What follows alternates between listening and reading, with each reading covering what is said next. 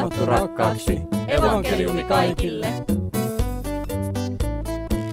Tervetuloa kuuntelemaan avainkysymyksiä ohjelmaa, jonka tuottaa Suomen evankelis-luterilainen kansanlähetys. Ja tämä on ohjelma, johon voi lähettää kysymyksiä, ja yksi keino on lähettää vaikkapa postikortilla. Postikortteja on kiva saada jollain hauskalla kuvalla vaikka. Mutta osoite on tänne kansanlähetys kautta radiotyö, Opistotie yksi, kaksitoista kolmesataakymmenen. Ja siltä varalta, että jos nyt just tuolla hetkellä juoksit kynää hakemaan, niin sanon uudestaan, että kansanlähetys kautta radiotyö, Opistotie yksi, kaksitoista kolmesataakymmenen, Ryttylä. Ja sitten meillä on samat vieraat kuin viime viikolla, joten täällä paikan päällä on Piia-Maaria Matkoski Etelä-Pohjanmaan kansanlähetyspiiristä. Tervetuloa. Kiitoksia. Ja sun työnkuva olikaan siellä? Mä pidän nuorten iltoja ja sitten mä oon aikuisten jutuissa opettamassa ja Ryttylässä paljon käyn leireillä ja tapahtumissa ja riparilla kesällä ja semmoinen sekalainen, sekalainen lauma kaikkea erilaista. Viime kerralla puhuttiin siitä, että miten nuoret kysyy, niin onko eroa siinä, kun käyt opettamassa, niin aikuiset kysy, kysyvätkö he enemmän vai vähemmän? Vähemmän, mutta en mä tiedä. Mä luulen, että, että siellä on huonommin tilaa kysyä tai silleen, että kun meidän nuorten on kuitenkin semmoisia, jossa on paikalla viisi kymmenen henkeä ja sitten aikuisten jutuissa on kuitenkin yleensä se noin viisikymmentä, voi olla vähän yli, vähän alle, niin siellä on paljon vaikeampi päästä niin kuin jutustelemaan ja kyselemään, mutta siinä nuorten kanssa voidaan koko porukalla jutella asioita läpi. Ja toisena vastaajana on täällä Toni Kokkonen, kansanlähetyksen nuorisotyön aluekoordinaattori. Tervetuloa. Terve. Mitä mä sun työstä kysyisin? Kerro jotain. No, mä voin kertoa, että mun työssäni ää, mä muun muassa sisustin meidän toimistolle, laitoin valokuvia kehyksiin ja niitä seinälle. No, toi...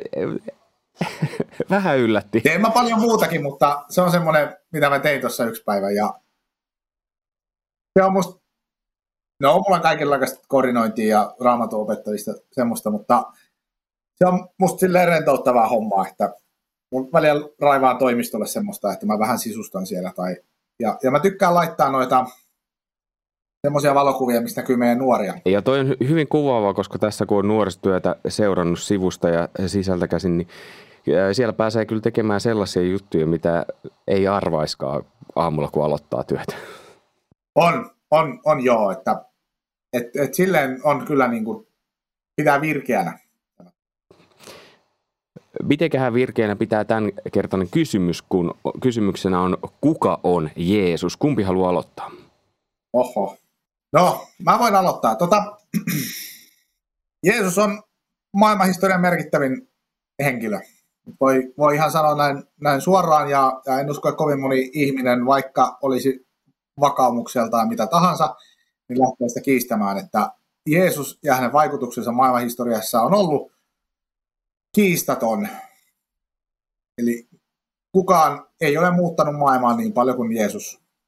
Ja kristittynä me uskotaan, että tämä, että Jeesus on ollut ihan oikea historian henkilö, asunut Lähi-idässä, juutalainen mies. Ja kristittyjä uskotaan, että hän on se, mistä juutalaiset kirjoitukset puhuu, Jumalan poika, luvattu Messias, joka pelastaa maailman ja pelastaa tämmöisen ihmiskunnan siitä pinteestä, mihin me ollaan jouduttu. Tästä niin kuin synnistä ja synnin vallasta, joka sekin jokainen ihminen on vakaus mikä tahansa, niin voi varmaan huomata, että maailmassa on jotain pielessä. Ja Jeesus on se, joka on vastaus tähän ongelmaan meille. Kiistattomasti merkittävin henkilö maailman historiassa. Voitteko vähän avata, että miksi näin? No, kyllä mä lähtisin siitä, että,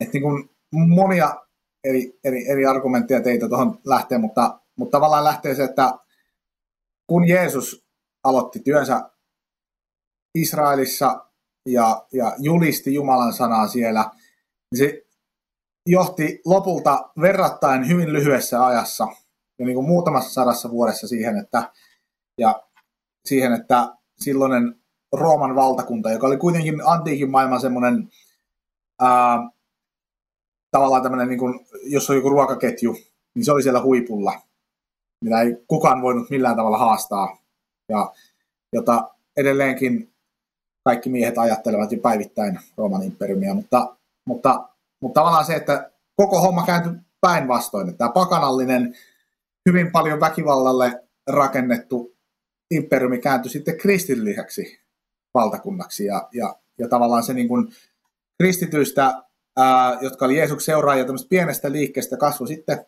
maailmaa muuttanut liike, joka on poistanut maailmasta muun muassa tämmöistä niin kuin orjuutta ja kärsimystä ja, ja, ja paljon pahaa, ja, ja julistetaan, että, että sekin hyvä, mitä me tehdään, niin se on vasta vasta niin kuin esimakua siitä, mitä tulee sitten taivasten valtakunnassa. Ja mä ajattelen, että jos katsoo tämmöisiä ää, tavallaan historiassa, että tämmöinen itse agnostikko-historioitsija Tom Holland kirjoittanut monta kirjaa, kirjaa tavallaan siitä, että se kristinuskon vaikutus jo tämmöisenä niin kuin liikkeenä ja je, tavallaan se Jeesuksen opetusten merkitys on niin valtava, että se muutti koko maailman. Ja sitten tavallaan kristittyinä me voidaan sanoa, että se oli vasta alkua, että se iso muutos on vasta tulossa. Annetaan puheenvuoro välillä Pitskulle. Kans, että, että Jeesus on niin kuin historiallinen henkilö, että siitä ei enää nykyään kauheasti tarvitse vängätä. Että muistan vielä joskus silloin omassa nuoruudessani joku saattoi kyseenalaistaa sitä, mutta, mutta jotenkin se, että, että Jeesuksesta löytyy niin kuin juttuja Raamatun ulkopuoleltakin, että ei tarvitse lähteä riitelemään siitä, että onko Jeesus ollut olemassa, että sitten niin kuin kysymys on se, että kuka niin kuin Jeesus on, kuka Jeesus oli, niin se on sitten, niin kuin, mistä päästään keskustelemaan. Jotenkin mä en ihan kauheasti ole apologiaan perehtynyt, mutta muutamia niin kuin tosi hyviä ja semmoisia selkeitä kansantajuisia kirjoja on tullut luettua. Ja jotenkin sieltä niin kuin parhaiten on jäänyt mieleen se jotenkin, että, että siellä niin kuin pohditaan järkiperustein sitä, että, että kuka Jeesus, Jeesuksen on niin kuin täytynyt olla. Ja jotenkin siellä on, että niin kuin käsitelty sitä, että onko Jeesus vaan opettaja tai onko hän mielisairas tai onko hän valehtelija tai myytti tai mystikko tai jotain niin kuin tämmöisiä, minkälaisia niin kuin rooleja ihmiset helposti antaa hänelle. Että aika monen mielestä Jeesus on hyvä opettaja, mutta sitten, että, että kun lukee Jeesuksesta ja, ja sit miettii loogisesti, että no olisiko Jeesus hyvä opettaja, jos hän olisi vaan ihminen, mutta hän väittää olevansa Jumalan poika, niin jotenkin se, että, että tarvitsee sukeltaa paljon syvemmälle kuin vain siihen, että onko Jeesus ollut olemassa ja lähteä niin kuin pohtimaan sitä, että, että niin kuin kuka Jeesus todella on ollut, ja Raamattu sanoo, että hän on Jumalan elävä poika ja elävän Jumalan poika.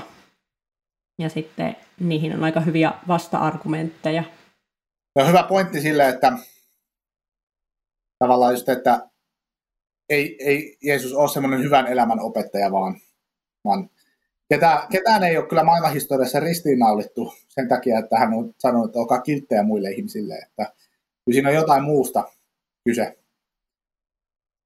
Mä ehkä tavallaan vielä lähtisin pohjaan, että kuka Jeesus on, niin tällainen lyhyesti maalailtiin tämä niin kuin maailmanhistorian merkitys. Mutta kyllä mä sillekin tasolle haluan sanoa, että, että kuka tahansa meistä voi kysyä, että kuka Jeesus on. Että mitä, kuka Jeesus on mulle? Ja, ja silloin tietysti ei pidä lähteä semmoiseen, että minun Jeesukseni ja sinun Jeesukseni linjalle, ja jokaisella on oma Jeesus, vaan, vaan on yksi Jeesus. Ja hän on se historiallinen henkilö, joka me puhutaan nykyisessä aikamuodossa Jeesuksesta, josta me uskotaan kristittynä, että on Jumalan poika, joka on nyt noussut isän luokse taivaaseen, mutta on tulossa kerran takaisin eräänä päivänä tähän maailmaan ja tuo Jumalan valtakunnan koko voimassaan. Ja, ja me uskotaan, että me voidaan olla hänen, häneen yhteydessä ja hän on luonnolla meidän kanssa joka päivä. Niin tavallaan kyllä mä näen, että et jos me tässä nyt lyhyesti maalailtiin se maailmanhistorian merkitys, mikä, miten Jeesus muutti maailmanhistoriaa, niin, niin kyllä me voidaan nähdä, että miten Jeesus muuttaa edelleen tänä päivänä monen alkoholistin tai, tai rikkinäisen ihmisen. Ja ei tarvitse olla edes rikki. Et, et Jeesus tulee ja muuttaa ihmisen, ihmisen maailmaa ja vapauttaa sellaisista kahleista, jotka ovat näkymättömiä tai näkyviä.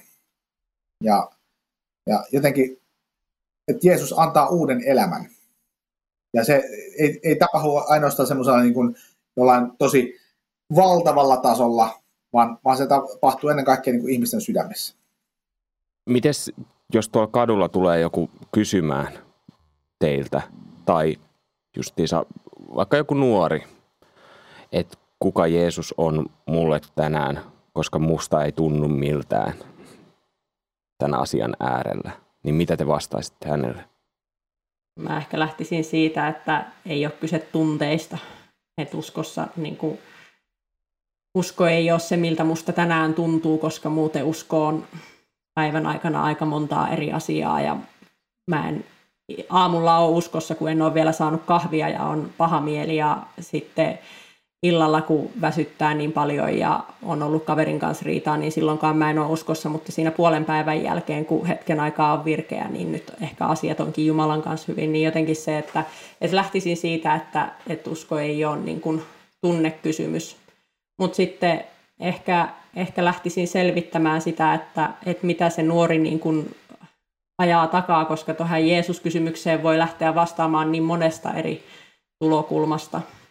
Sitten sitä, että, että mikä sua Jeesuksessa epäilyttää tai mikä niin kuin on semmoista, mikä on herättänyt kysymyksiä ja lähtisin sitä kautta etenemään. Mä, jotenkin, mä oon silleen ihastunut semmoiseen sanontaan, että tuntuu miltä tuntuu. Niin, niin tavallaan, että Jumalan sana on totta ja, ja Jeesus on totta. Että tuntui miltä tuntui tai tapahtui mitä tapahtui. Ja mä jotenkin luulen, että se on myös semmoinen, mitä ihmiset kaipaa tässä ajassa ja tässä maailmassa. Että on jotain niin kuin pysyvää, jotain mikä on totta ja, ja mikä on pyhää ja puhdasta ja, ja, ja joka itse on rakkaus. Ja sitä Jeesus on meille. Että et jotenkin tämä on...